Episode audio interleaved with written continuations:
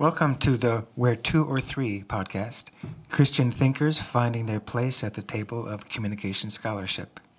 Before we begin, the views and discussions of this podcast do not necessarily reflect agreement with the views of Martin Luther College.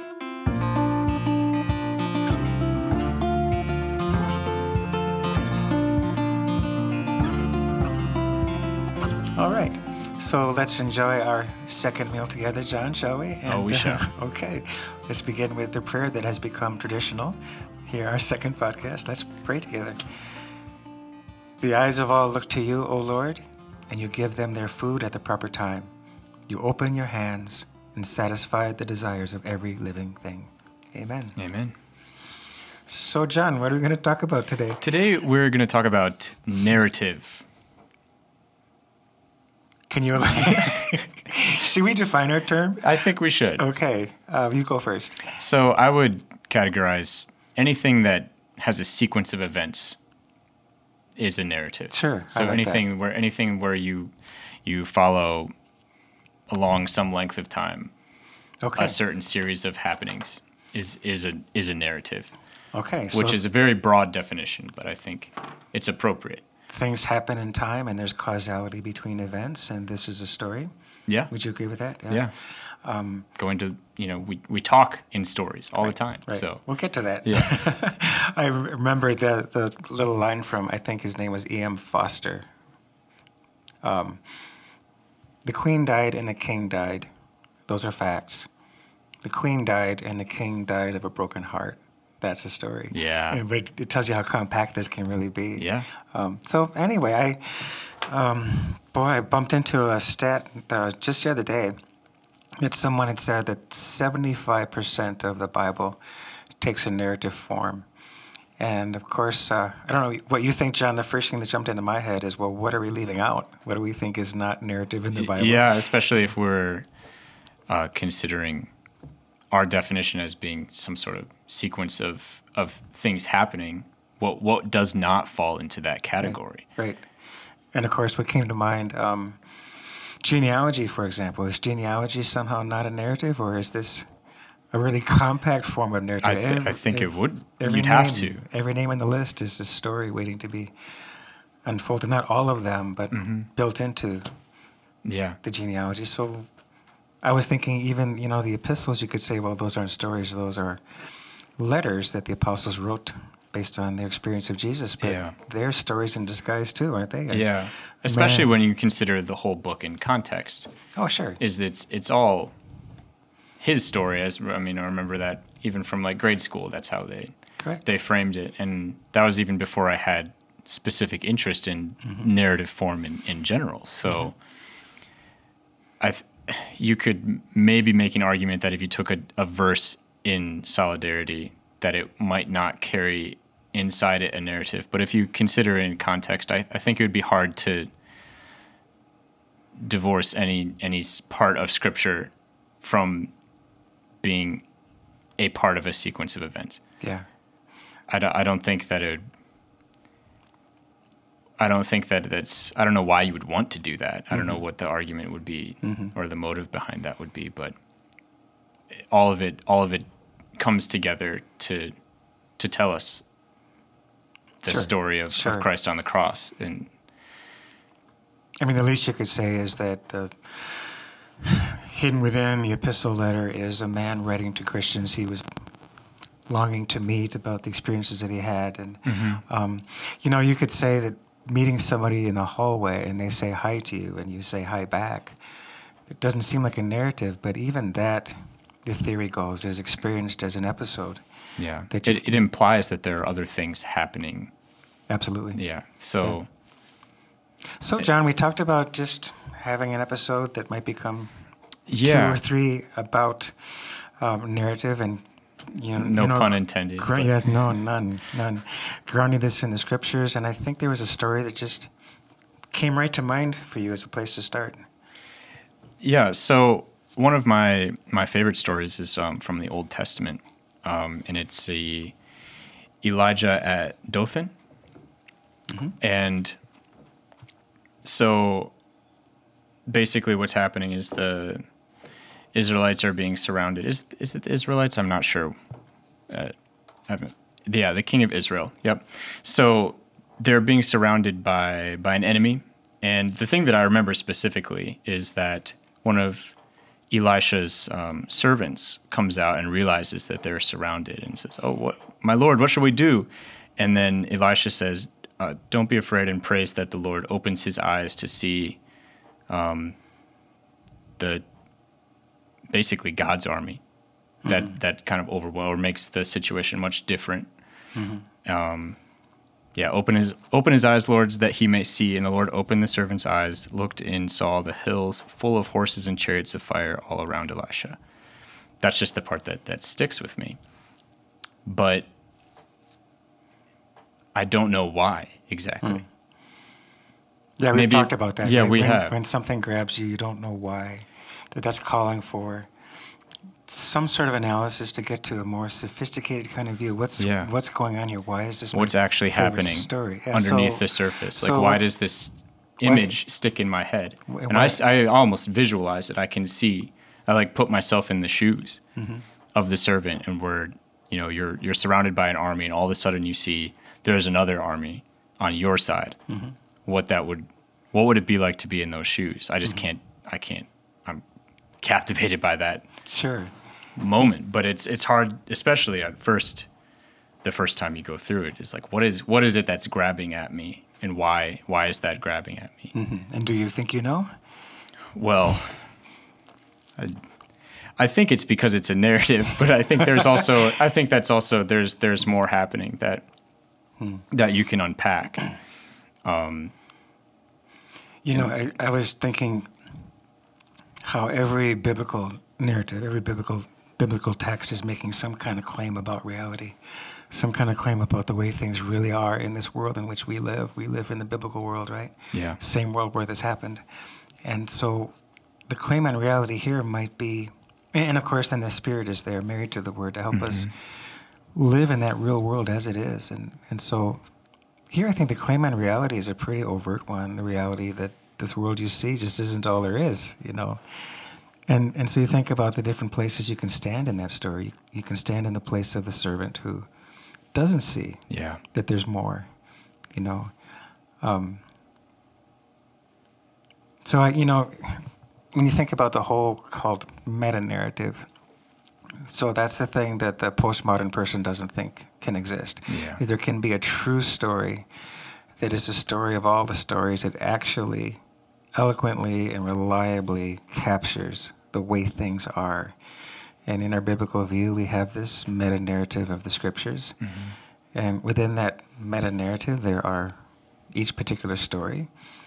And I don't know, this one says that other world that is real, the world of God. I mean, whose side is God on here? He's on the side of his people. yeah And those that oppose him, I think built into the story is the claim that those who imp- oppose him, like the, is it Arameans in that story? i'll have to i'll have to check let me check real quick Um, yes that- arameans That they are truly in the wrong, you know, um, and the Elisha's in the right. And so part of the meta narrative, I think, of the whole scripture is, is constantly showing us struggle. He's constantly showing us struggle between, well, in this case, what we see and what we can't see. We walk by faith and not by sight. And Eli, the servants struggle to stand in his shoes and not see. And I think that's one of the really powerful things about narrative in a general sense is mm-hmm. that it it has the ability to place you in the shoes of the people that you're hearing the story about. Mm-hmm. So even taking this story in light of like things that have happened in my life, like I could be the servant at times where I don't I might be going through and maybe forget that there's an there's an army on my side as well. That God is mm-hmm. God is there, even though I might not be able to see Him right here, right now. But also at times where I've been in the place of Elisha, where I have a friend or someone else who's who's going through something, and I'm able to remind them, you know, you, you're not alone in that in that space. Mm-hmm. Yeah, so it'd be like acknowledging that there are, in a biblical view, there are good stories and bad stories that are competing with each other. There Yeah. are there are stories that accurately name reality and correspond to the way things are, and stories that miss it. So it's just fascinating to think about walking in Elisha's shoes versus his servant. Yeah. yeah. For sure. Um, I think maybe we could start diving into the theoretical mm-hmm.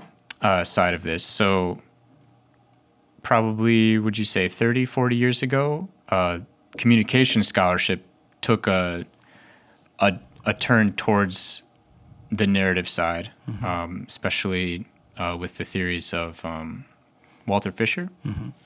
So he came up with uh, the narrative paradigm. I'm not sure if that's the if he had an official name for his body of work, but I've heard it called the narrative paradigm, mm-hmm. and essentially saying that humans are are storytelling creatures, that we experience the world through a series of events, and we communicate to each other in that way mm-hmm. specifically, as if that's like hardwired mm-hmm. into the way that our our brains are built.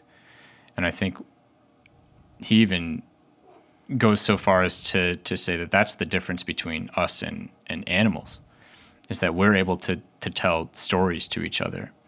That's what kind of maybe that's a way to think about what separates us. I'm not sure. I, I think he's saying it is, in his view, it is that defining to the human experience yeah. that we, you know, story is the most like life. As we said before, it comes mm-hmm. to you in a sequence of events. It has ambiguity built into it, and you know, sort of a yeah and always needing to be interpreted. Um, and that, and again, Fisher would say there are true stories. There are good stories, bad stories. There are true stories and not. And so yeah. that's a way of talking about how how to navigate life. We rely entirely on God's story by inspiration, the one who sees all to the bottom of things, um, narrates for us this this world. And you know, again, the meta narrative is God made the world; it was ruined, and God's great plan to send a Savior. Yeah. And now His plan to draw us all into that story by His Holy Spirit. And so Fisher was a Christian. I think everything we've said so far. He just died this last year, you know. But everything we've said so far, I think he would be be nodding his head. So. Yeah, and I think the. The, it just gives us a powerful way to look, especially at Scripture, mm-hmm. is just a, a, lens to view everything as part of like a narrative structure. Mm-hmm and and that goes back to the well, how we introduced this episode was with that that statistic that 75% and then you know well what are we excluding and why?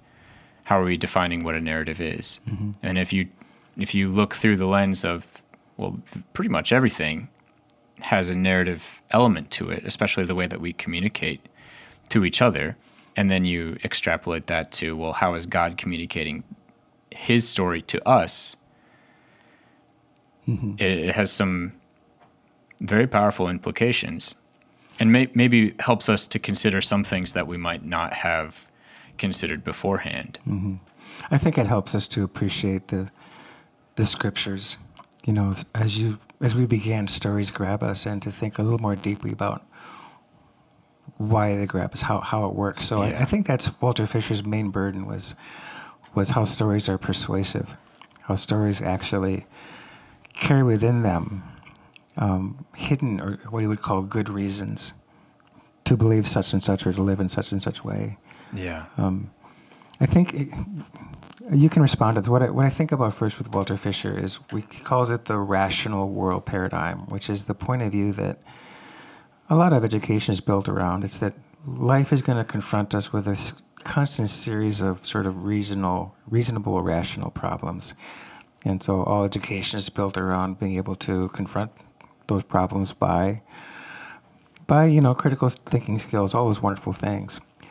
But Fisher is kind of saying that there's something deeper and more to the core of how people think, and it goes right to children not having to be taught how to reason rationally, but they they are sort of enculturated into uh, what he calls the narrative rationality, thinking in terms of story. And so I think what he guides us in, in a way, is how do we distinguish stories that persuade and those that don't? And I think you remember his, his classic formulations are coherence and fidelity, right? Stories that yeah. ring true, yes. stories that hang together, which you identify with. Yeah, and this takes you right to the scriptural meta narrative too. Yeah. Is if there's ever a story that rings true, that hangs together in in Christ and God's plan to save us.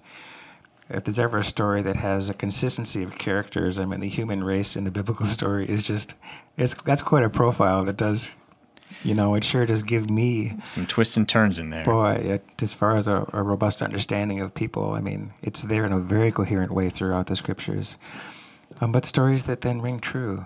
Um, so I, I think the value here is that it it turns me to my Bible with even more of an awe and admiration than I had before it, and and it tells me to take a story from the Bible and not simply excavate the meaning, you know, like the parable of the prodigal son, not to just ex- excavate the meaning and then to kind of discard the stories if there wasn't actually a very good reason to communicate in just the way that he does. There's a reason for the story it, in terms of just even who we actually are as communicators. Yeah.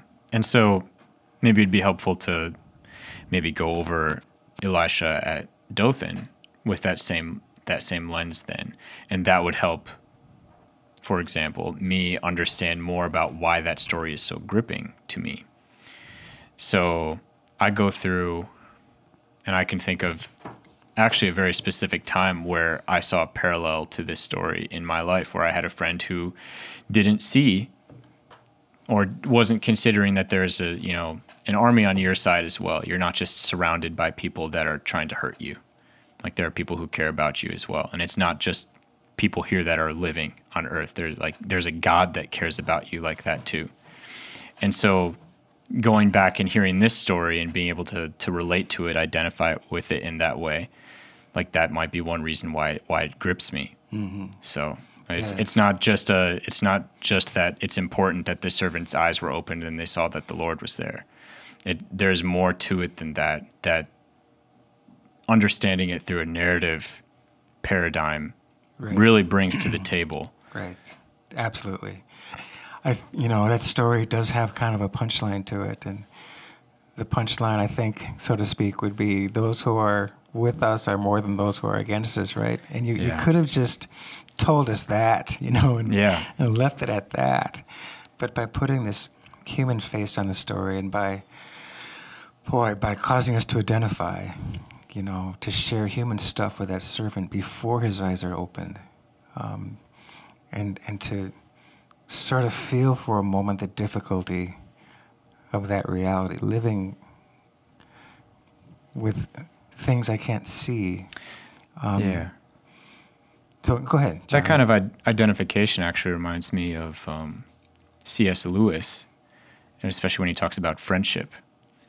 I think well, something along the lines of, "Well, you too. I thought I was the only one." Or you just you have a common. There's something in common between you that you didn't have before, and being able to identify with not only your friends now, but also the people that you see in, in Scripture absolutely, and and is a very recognizing powerful tie there.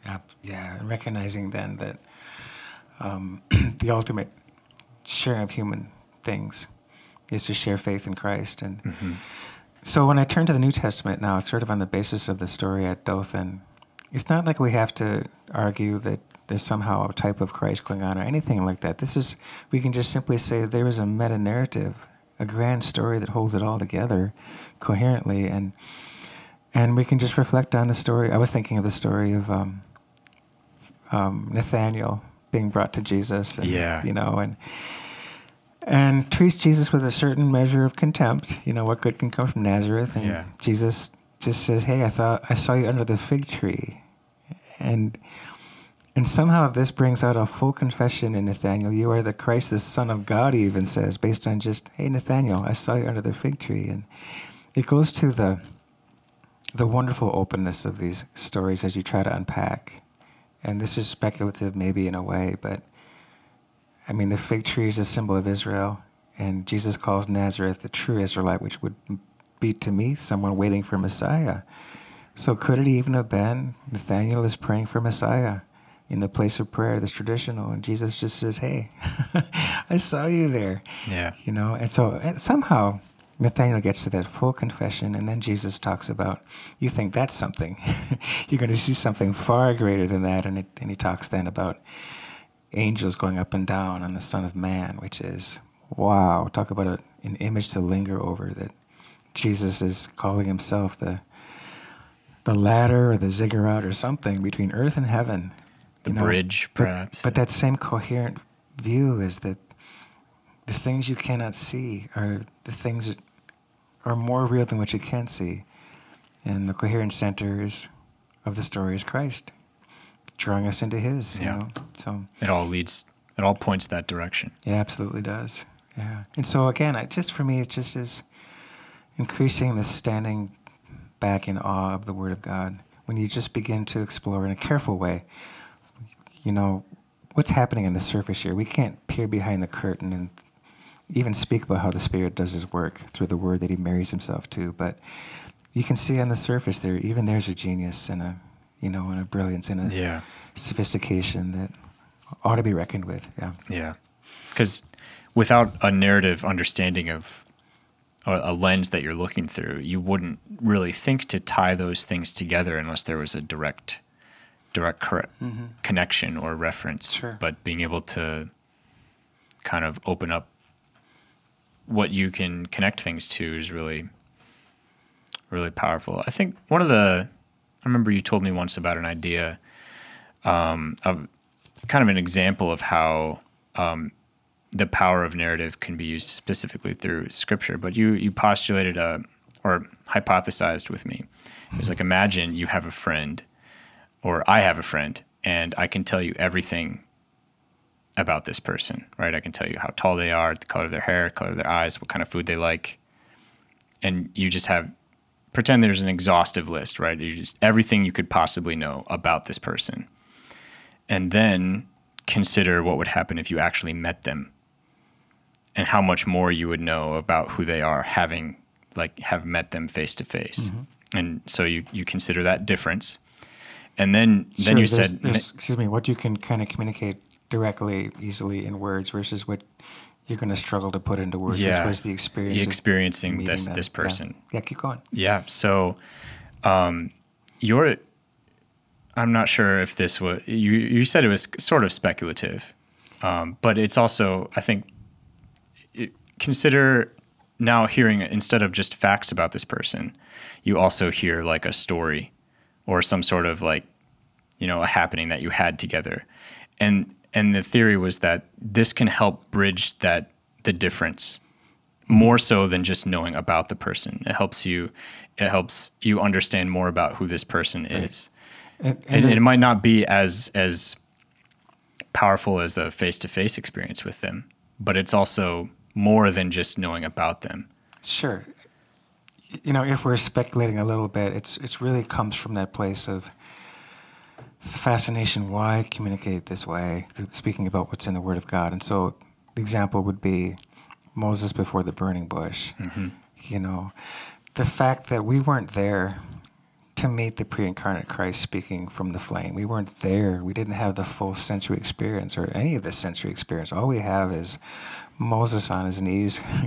he he covers his face when he hears the words, I am the God of Abraham, Isaac, and Jacob. That's when he covers his face. Um, feeling the infinite difference between himself and the one who speaks to him. And it's just, it's just a crazy sort of access by identifying with Moses, by empathizing with him, by Yeah. having some sense of what it would be to be put on your knees before a vision like that.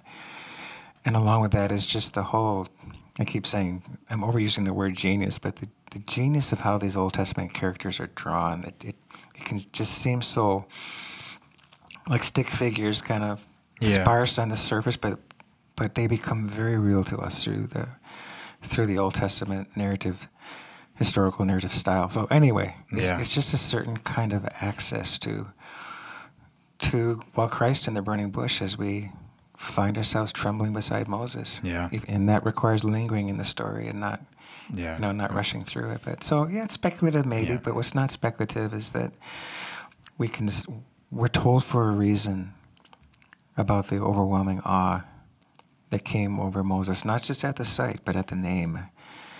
And um, at least I can say is if I was a better man, I would, I'd be in that same place, Yeah, right. you know, on my knees. Take my sandals off. Yeah.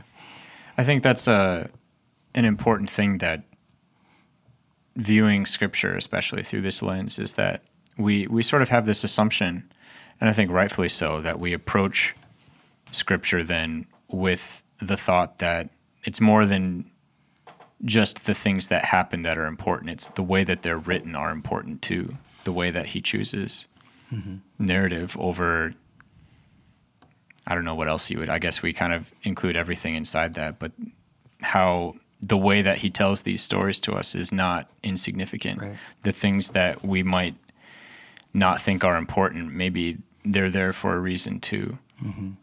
And that you know that's really important to be said. A few things. First of all, using the word story, we you know people will not maybe know that you're talking about true stories. Yeah. Divinely inspired stories of what actually happened, and just the word story itself. The more you repeat it, can help have people lose track of that. You know.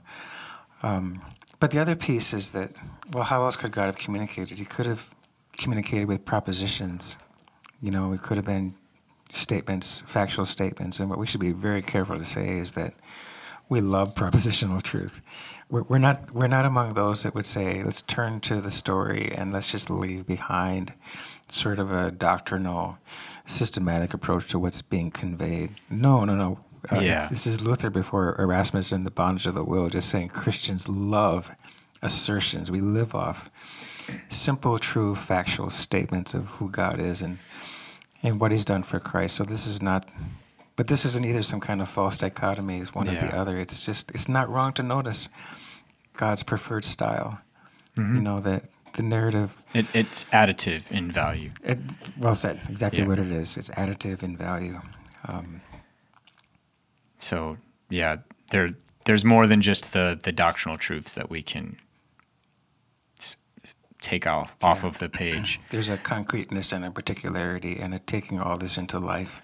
Mm-hmm. And as we said before, watching the whole story of people struggling. Um, Mm-hmm. Just the sinner saint struggle is on display in every page of scripture, basically.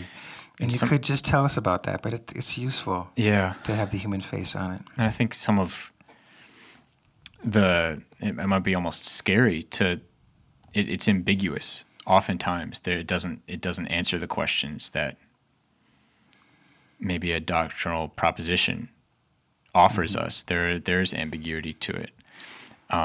There's a there's a There's an certain uncertainty or an openness, a mystery stories, to yeah. to so especially some stories that we can't answer the questions there. And and just like life meets us this way too, with an ambiguity that is constantly needing needing interpretation, and for that we turn, you know, only to Scripture alone and and the total body of truth revealed in the Word of God. But but to realize that there are stories themselves in the Bible that have that openness to them that mm-hmm.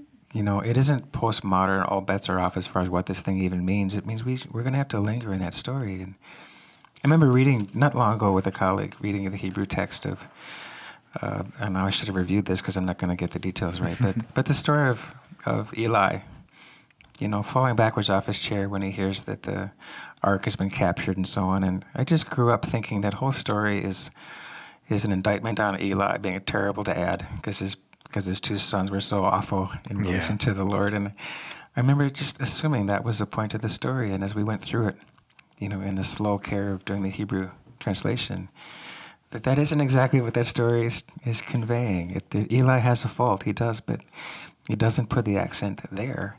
And so the point is that here's a story that has a certain openness to it as far as, okay, um, which particular aspect of total revealed truth is put on display here?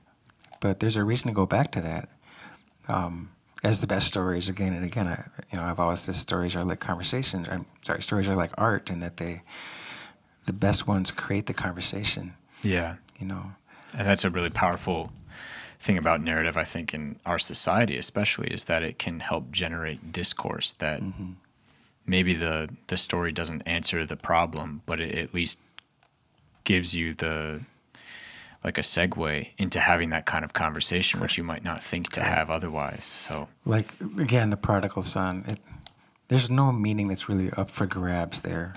Yeah. That the meaning is is uh, unmistakable. The the claim on reality that Jesus is making by telling the story is is about the waiting father, the father's love for his sons, and and this the the meaning has to do with both kinds of sins: the Yeah. prodigal sin that is just wasting his life on things with no value, and the older brother sin, which is a self righteousness and that misses the party, so to speak, that, that grace is. So we're not saying any t- meaning is really up for grabs. It's just why are there still being books written about that story? Why why are we still plumbing the depth Yeah. of the of the claim that this is who God is, this is who He is, putting that ring on the prodigal's finger? You know, um, so it's in the well is deep. Yeah. The well is deep without, again, compromising for a second. The thought that propositional truth too is really a wonder. Yeah. It's how we survive, you know, in terms of the life of faith, is having clear propositions such as that you're a child of God by faith in Jesus, right? Yeah. So, Uh, I mean, I, I think we even mentioned this story in regards to openness in the last episode was that um, the end of the book of Jonah. Mm. It kind of leaves you hanging a little bit, but there's no mistake as to, you know, there's some very clear messages that that that book in as a whole brings to the table. You know, who's who are we to judge other other um, other people? Mm-hmm. That's that's God's work. Mm-hmm. That is what that's what He does, and if we we can we can't take His place in that. But there's also Im- important, but uh, open parts of that book that are a little bit more ambiguous. That there's a little bit more to to dive into. Is you know what are the why is it important that all of the well the way that it's said at the at the very end it kind of leaves you as like an open question and jonah's the one that wrote it too so right. So, did, did the sailors believe? Did they have true faith in Yahweh as they cast Jonah overboard? You're going to find Lutheran fathers that are just going to be on both sides of that question. Mm-hmm. And so, again, it's like at one point in my life, I would have thought, boy, that's not the best storytelling that leaves that question in my mind. But then more and more, I think this is the best storytelling Right. there is that that there's a rock, there's a bedrock of truth, unmistakable, but there's also something profoundly entangling about the story to bring me back again and again and again. And, and you know, like Luther, truly, truly inhabited the Old Testament world. He just lived in that world. And, and why did he? Because there's always more there for him, I would say is part of the answer. And more and more does he see the beauty is deeper in in the Old Testament, so to speak, the beauty being the way all its Old Testament lines are going to meet in Jesus, who casts his life backwards across all of it in some way. Um, so God's chosen way to communicate, a preferred style. that's how he how he reveals himself to us Yeah, and I think that's just his condescension because this is what we understand. yeah We understand stories without being even told how they work. yeah Yeah, i mean the other one that that comes to my mind is uh, elijah in the in the mountains and how god reveals himself to elijah there it's the the still small voice and instead of the things that we thought it was before mm-hmm. there's always then, or not always, but you can be looking for in biblical narrative things like that that are almost subversive in a way. Mm-hmm. That story is telling you where you look for God, where you look for greatness, what what lights your eyes up as far as oh that's glorious, that's where God is. You can be entirely wrong about that if you thought it was the, you know, the windstorm or whatever, the earthquake, Yeah. the fire. No, no, it's a little voice, a very quiet voice. Um, boy, and then, and then in, and you that. contrast that with like something like Job, where it's not a still small voice. Who are you to question me? He says. Oh, sure, the storm toward the yeah, end of the book. the storm. yeah. That's probably not a direct connection, but it's just interesting to see that. I mean, the way that he reveals himself to us is not always the same. Yeah, it's fascinating, endlessly fascinating. Yeah. So, more to say, John, than about communication being narrative. I mean, you mentioned C.S. Lewis before. There are certainly Yeah. other scholars that are have taken this narrative turn, and not not just communication scholars. Really, it's it's much A lot of bigger than that. Yeah, yeah.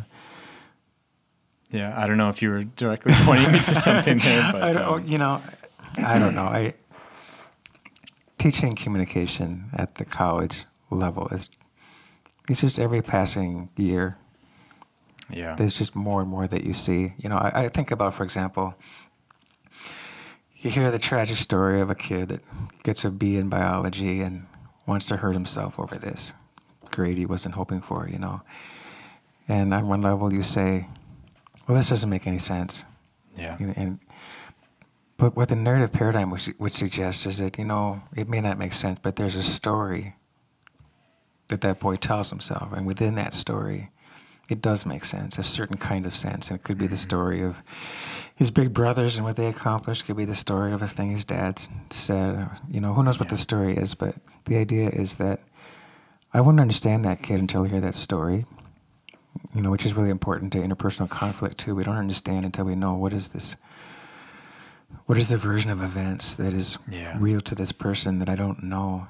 Um, but then the notion that a story can be can be retold, you know.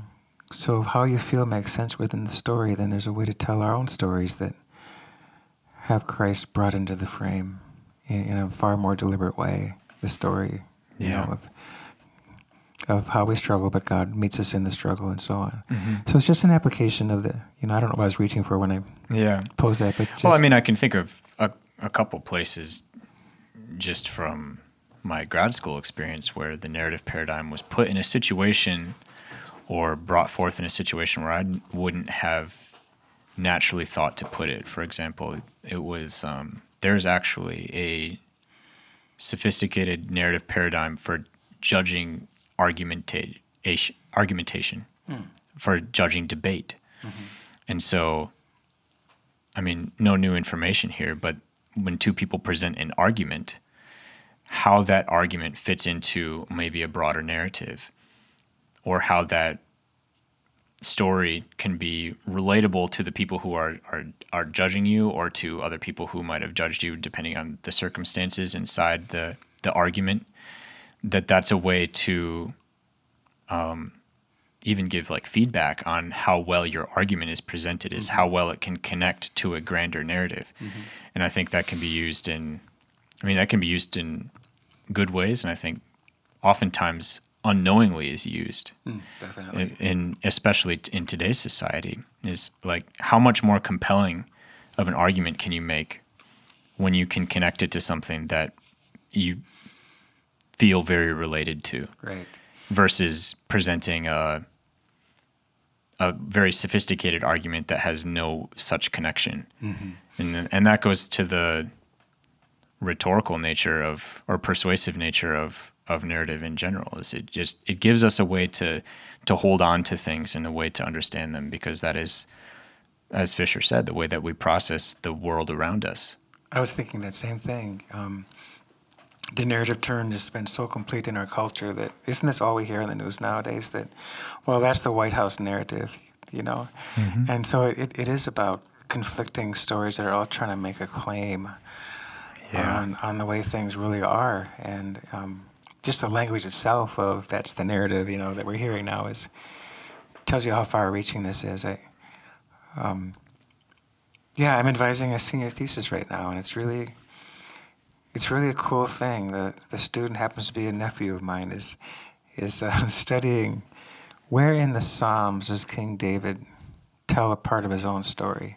Even though it's poetry, it's also there's also stories there, right? And and they they uh, typically begin in uh, what Walter Brueggemann, an Old Testament scholar, would call disorientation. David is disoriented. He sees the wicked saying whatever they want to say about God, and nothing nothing happens to them. Yeah. you know nothing, and he's disoriented. And and these psalms all resolve in a reorientation to what God sees and how God would tell this story, so to speak. God, God again, the only one who can properly name reality as it is. And then the psalms all end in a re- reorientation of the of the psalmist. And of course, he does that by inspiration. This is the Spirit giving him this gift, but it, it certainly is there to instruct us as well about our own lives. Of well, like Elisha's servant, he's disoriented. He sees the enemies that surround, and Yeah. how, why should I be in this city of Dothan with enemies? I'm, I'm the Yeah. prophet's servant. You know? Right. Very disorienting. But then, then God comes in with the revelation of truth from the outside, and so um, what my nephew's been writing about is largely part part of the theory is how identity itself, um, the who am I question itself, can be captured not just in well I'm a child of God, but there's also a story there that um, goes right to the core of yeah, as I say, identity. That uh, that's an interesting take on the Psalms, the disorientation. I've never, I've, I haven't heard of that before, but it reminds me of uh, very much of Ecclesiastes, where like the whole book is, you know, where is the meaning in life here? Everything's meaningless. There's 12 chapters of saying how you can go to the ends of the earth pursuing all of these things and accomplish them and still not find what you're looking for. And then at the very end, it's just fear the Lord and keep His commandments. Sure. Makes me wonder, John, you know, when. So, if 75% of the Bible is narrative, did we include Ecclesiastes in that? we, we might not have. We might have said, no, this is wisdom literature. Yeah. Um, but oh my goodness, talk I about. mean, Proverbs too. Sure. Well, presuming Solomon is the author, Yeah. then the story is of a man who, who every path there is toward meaning, he took it and found, in in achieving the end, he found that it just wasn't, it wasn't anything but chasing the wind, you know. So, There's still something left to be had. Mm-hmm. yep. You said Proverbs. What was your take Oh, there? uh, just, I mean, if you look at it on like a like a superficial or like surface level, it's just little wise sayings about how to go through your life. But you know, if they if they really are truisms about you know this is this is a good way to go through this is good advice for you how is that not tied into what the narrative that god has planned for your life Sure, and and I was just trying to think with you. How many times does the book offer the frame of a father yeah telling it, it, get- son, puts you in a my teaching son, situation Listen to my wisdom, yeah and right there, right there is you know the relational piece of Yeah. father guiding his son through how to navigate this world. Yeah, I don't know. think it's. I think it's very hard to look through a relationship, any kind of relationship, without having some sort of narrative frame involved. There, it's all. It's always implied underneath the surface. Because I mean, I think that was the same kind of thing that drove Fisher's ideas. Is that it, you can't get away from it. You can't. You can't escape it. Mm-hmm. There always exists some like pre done sequence of events when you mm-hmm. come to any situation. Mm-hmm. And so I agree. maybe you can take you can take some things in isolation and maybe you can quantify them and take some other meaning out of it, but it's it's really hard to completely alienate or divorce yourself from from a narrative in general. Mm-hmm. It's and I again, I don't know what the motive would be to do Right. that, other than if you were opposed to a narrative Right. paradigm in the first place, or if you were trying to discredit it for some reason. But it's and I and it's just additive, right? It just it gives you more understanding That's if you're if you're able if you're able to look through the lens of narrative, you might pick up things that you might have missed otherwise. And that's it. That's exactly that's the that's the whole point is that there is value to looking at it through that lens, and it's not saying anything judgment wise about a different way or a different lens that you might look through it, but just that you know consider this too. I was I was sitting here as you were talking, asking myself. I was trying to remember how you said that additive thing because I wanted to come back to that too. Um, just one thing in the last couple of years of engaging with the Old Testament, you know, teaching it to future pastors is that we, we don't want at all to dismiss the notion again a propositional truth. So you study a story and you ask, what does it teach? You study a story, you ask, what does it teach? And so we're we're as carefully as we can extracting what is the doctrine that this either conveys or connects to, whatever that might be, the attributes of God or something about repentance or who knows. Yeah. But what I've experienced more and more is conversations that kind of in a classroom that kind of peter out at a certain point. You've been asking in a very good and careful way, what does it teach? But I've discovered how that same conversation can kind of restart again when you ask, okay, now what does it what does it do to you? And I, what I like about that is that if there's ever a time when we might find ourselves falling into an overly intellectual approach, like all there is to do is engage my mind in, you know, ex- extrapolating or extracting doctrine, then there can be, I think, sometimes a fuller, more holistic engagement when you say, what does it Yeah. do to you to see the servant Elijah in, in the angst he feels because he doesn't see? And, and it can just be a whole another kind of conversation about um,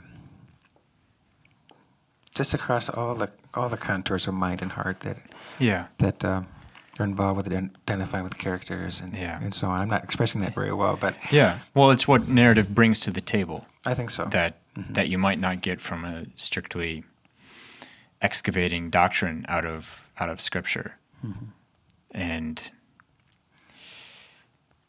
yeah, it, I don't know if I have anything else to say Yeah, yeah. about specifically about how how to about how how it can add value to our understanding. But I, I think maybe some of the the hesitancy might be that and if you take that too far, it can turn to allegory rather quickly, where you like you start making connections where, you know, it's not if you if you there's nothing wrong with relating to a certain part of scripture, but then once you start making those things the propositional truth, then it's like you've taken a story, maybe trying to say too much with it. Mm-hmm. So yeah, there's a good. It's not. It's not one or the other. It's just. Uh, it's a different way to not only understand what's happening there, but to you know make it real in your life. Sure, I think that's well said. It's it's very true to say that most of the mischief that happens theologically in the world, it does happen to typically start in the Old Testament. Yeah. you know, just people spin their theories, and you know, we, you and I both want to be comfortably situated within a biblical, conservative, Yeah. historical hermeneutic, and mm-hmm. and kind of keep reaffirming and reaffirm, reaffirming. So I could understand too a person being a little bit nervous about the approach, but I think all we're really saying, this was my dissertation, was just maybe the nervousness is if we if we haven't always asked the question this way, but just in love for the Bible, in, in turning us toward the Bible, just asking why in the world communicate this way, and just sort of enjoying the full range of the menu of identification and story and image and, and genealogy and apocalyptic, you know, images like plugged into the wall and lighting up these crazy stuff. Why do it this way? And it, it is something about how our problem isn't just an information problem. We love the proposition. That's exactly what I was gonna say, yeah. But it also is our problem is how to live the smallest part of the truth or take it up into our lives. And I think that's one way to get at the value of asking the question Yeah. why communicate this way? It's like it's not like there's an information that's not full that we're missing Right. when you come to the like doctrinally there's nothing that we're trying to like add to it it's just well And I- I, don't and I even don't know if that's the right say to right way to say it Have I said this but- before? I don't even really like calling it information because that even that already yeah it's a bit denigrates it. ambiguous So but faith is defined as having the information what God did to save us, and then not just having it, but then assenting to it, saying in our minds by the Spirit, "It is true," and then and then the last part is actually trusting it by the Spirit. It's mm. true for me, and so we don't mean to even speak in those terms necessarily. Yeah. But just there's more to there's more to knowing the facts that the devil himself knows. There's also by the Spirit, by his edification, taking this up into our lives. I like, and I like the way I like that phrase because um, it's it's not that there's a lack of of doctrine per se, but it's applied to how how we go th- like that. Well, that's the value of adding narrative too, is because um, that's kind of what grounds it, especially when you're talking about scripture is that it gives you the tools that some tools that you can use to make this a very real thing in your life instead of just something that you can talk and know about. It's something that you can live. Yeah, I think that if the truth of Scripture is, there are lots of ways to summarize it, but that God, God loves and welcomes sinners for Jesus' sake. You can just put it like that. Yeah. God loves and welcomes sinners for Jesus' sake. The the way. The way the story hidden in, hidden, hidden in disguise in the epistles, for example, again, the way the story brings me into contact with that as I as I get to overhear, so to speak, the apostle discussing this matter with the people in Corinth. You know, it just it gives it a concreteness and a particularity and the difference this simple message makes to real people and again how they struggle with it how they don't mm-hmm. get it in every way not right away. And so i just we're just saying there is a what the spirit did in giving us the bible is is just fall on the floor amazing you know? Mm-hmm. It, it just really is. So where does that leave us john? I mean, there's with narrative again, there's so much to to unpack. I don't know. Do you want to go through like, are there any other stories and from scripture that you think specifically? I'm trying to think of one where unpacking it with a narrative mindset. It's clear you can kind of see where it helps bridge that gap between maybe less of like a transactional here's some like here's a like this happened it's not just historical but also you can kind of see how that how taking that up into your life changes and maybe like one that uh, we mentioned psalms before but looking at uh, the psalm is it 22 of it kind of depicts christ on the cross Sure, my God, my God. Yeah. Why have you forsaken me? yeah I'm and so worm, not a man. Yeah. Yeah. So who's who's saying this? You know, is it is it's Christ, it's David, we can pray this. The there's just so many different ways that that I think the narrative lens can can add to, but maybe that's not the best one either. I'm just kind of going off the top of my head. Yeah, but- no, I'd, I'd want to study study that one and think that through a little Yeah. bit. It's obviously directly pointing to Jesus on the cross, which is a profound mystery. How David can have that experience of describe his hands and feet being pierced. That, yeah. I mean, wow, that that goes to apologetics. yeah. What do you make of that? The story within that psalm.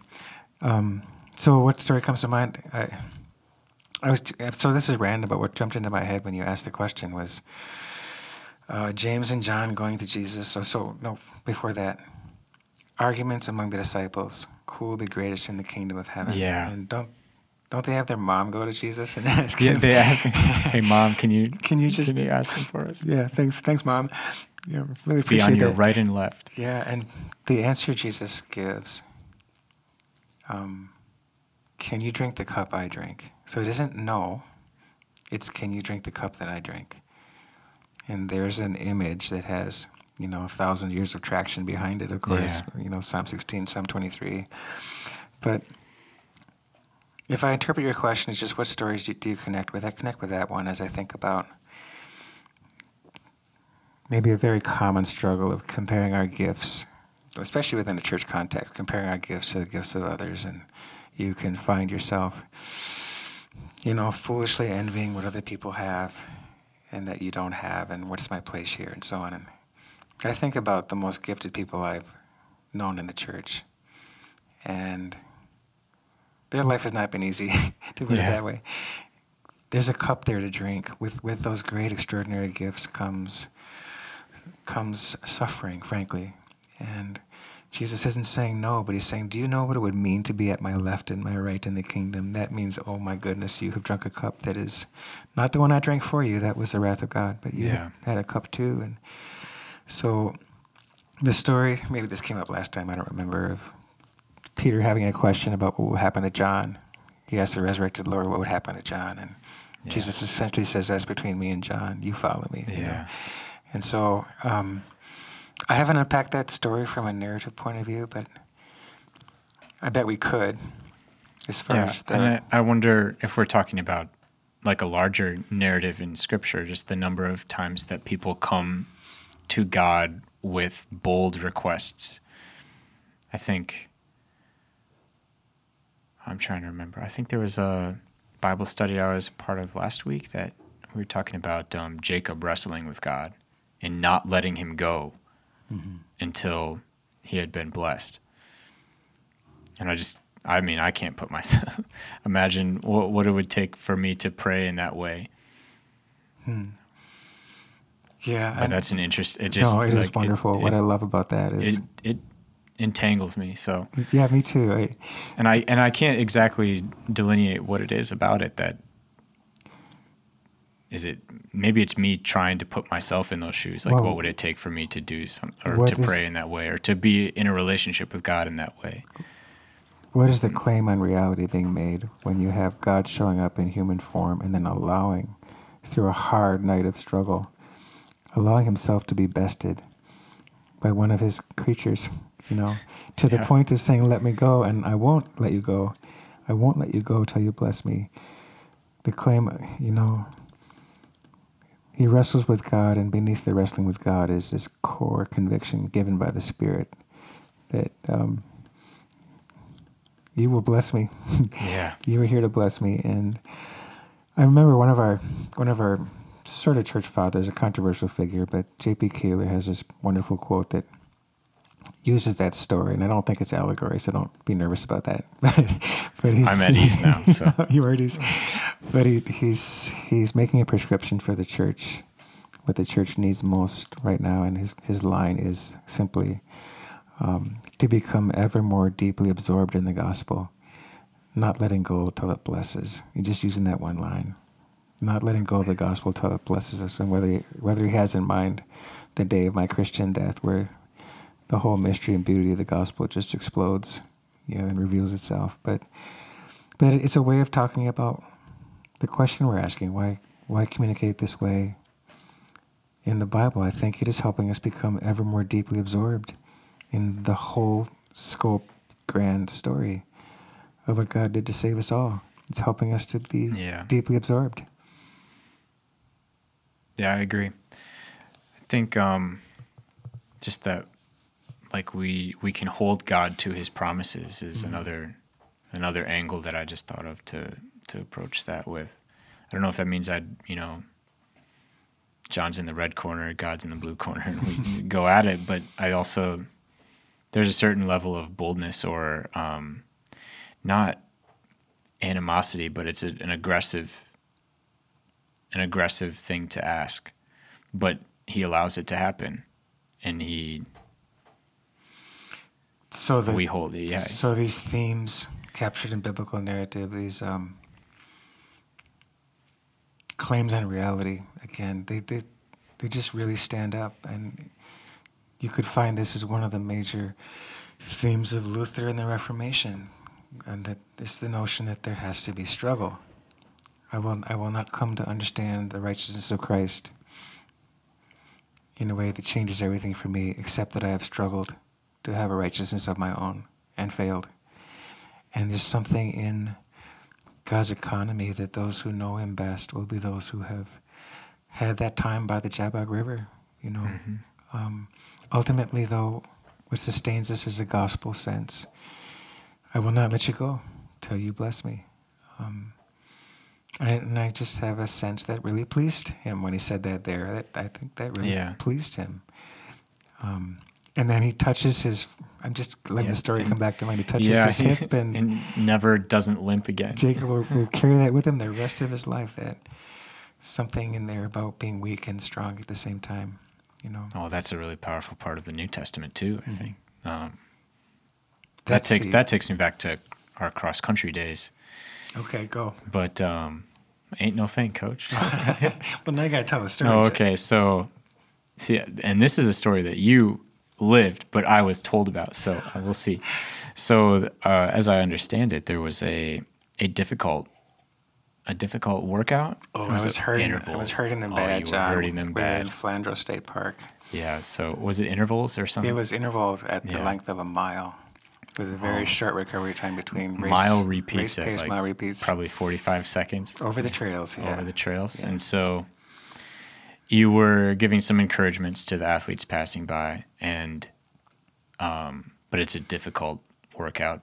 It's a an uphill battle and I, I, I can't remember what did you say something that specifically that initiated Well, it but I'm, yes, yeah, I'm, I'm a tender guy, as you know, John, and I'm out on the trail, you know, on the other end of this mile, and uh, a young runner named Phil was lined up waiting for me to say go, and it, you know, it's kind of like the scene from that hockey movie where oh, again, again, yeah, again, you know, miracle yeah, exactly. So here I am, the guy doing that, blowing the whistle, saying again, give me another mile, you know, and I, I almost feel bad, and Phil, Phil's on the line, I can tell if I feel bad, and I'm saying, Phil, you know, I know this hurts and stuff, and he just stops me and says, Coach, ain't no thing. and this this smile on his face, I just have always thought this is this is courage right there. That Yeah. moment where he says, "Ain't no thing, Coach. I got another Bring mile it." in me." Yeah, yeah, exactly right. one more And um, boy, since we're being communication nerds, I mean, that story is an example of a theory.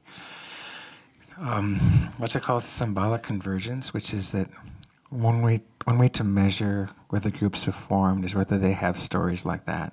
Stories that would make no sense to anybody outside the group. If I say ain't Yeah. no thing to anybody, they're gonna, what are you Yeah. talking about? Ain't no thing. But this group knows what that means. is that the same theory about our related to like a, a community it sim- Sure. I guess you could probably say it's Sort of. similar for sure but Sort of, yeah. um, the group identity And so Yeah. extrapolate to the community that is the church.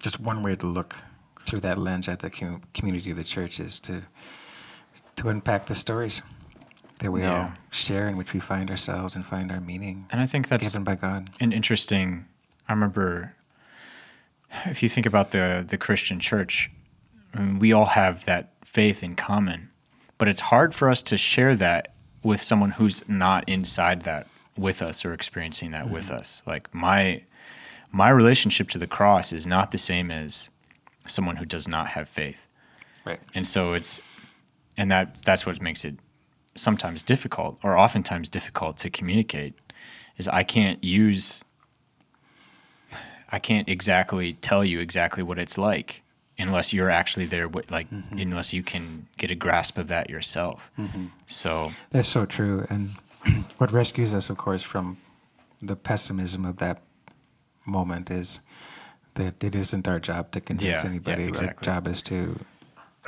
tell the story, that is, speak the word of God. And, yeah But you're right, it, it's difficult. It's such a different thing from the inside versus the outside. yeah And um, to know the joy of community, all those that don't just know the stories, but all those that have the Spirit's power to yeah to believe them and know these are these stories are my stories. They are Yeah. they, they implicate me personally and they restore me to my place in God's heart as well. yeah Um,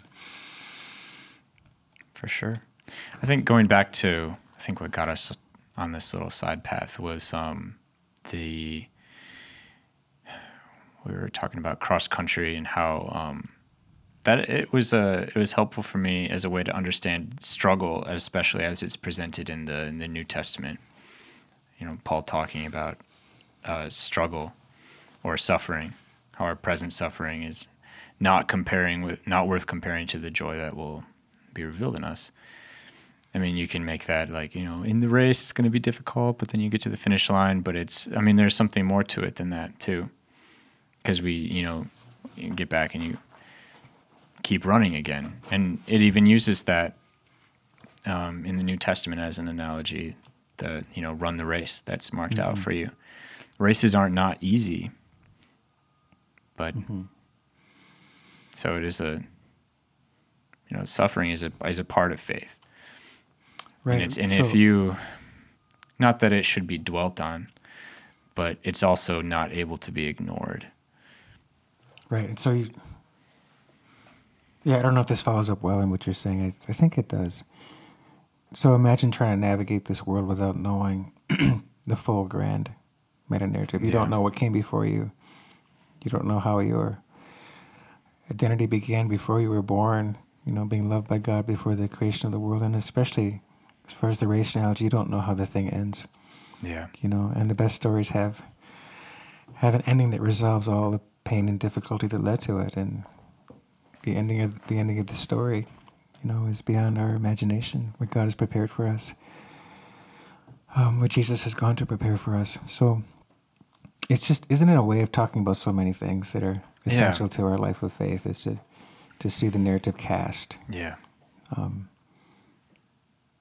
and then, so maybe that's a maybe that's a good way to think. We'll continue talking about this in the next episode, but maybe that's okay. a good way to wrap it up by um, maybe that's an example of how you know the the doctrinal statement about you know there is joy after the suffering can be taken up into your life um, and how the narrative understanding of that can maybe help you help orient you along that path mm-hmm.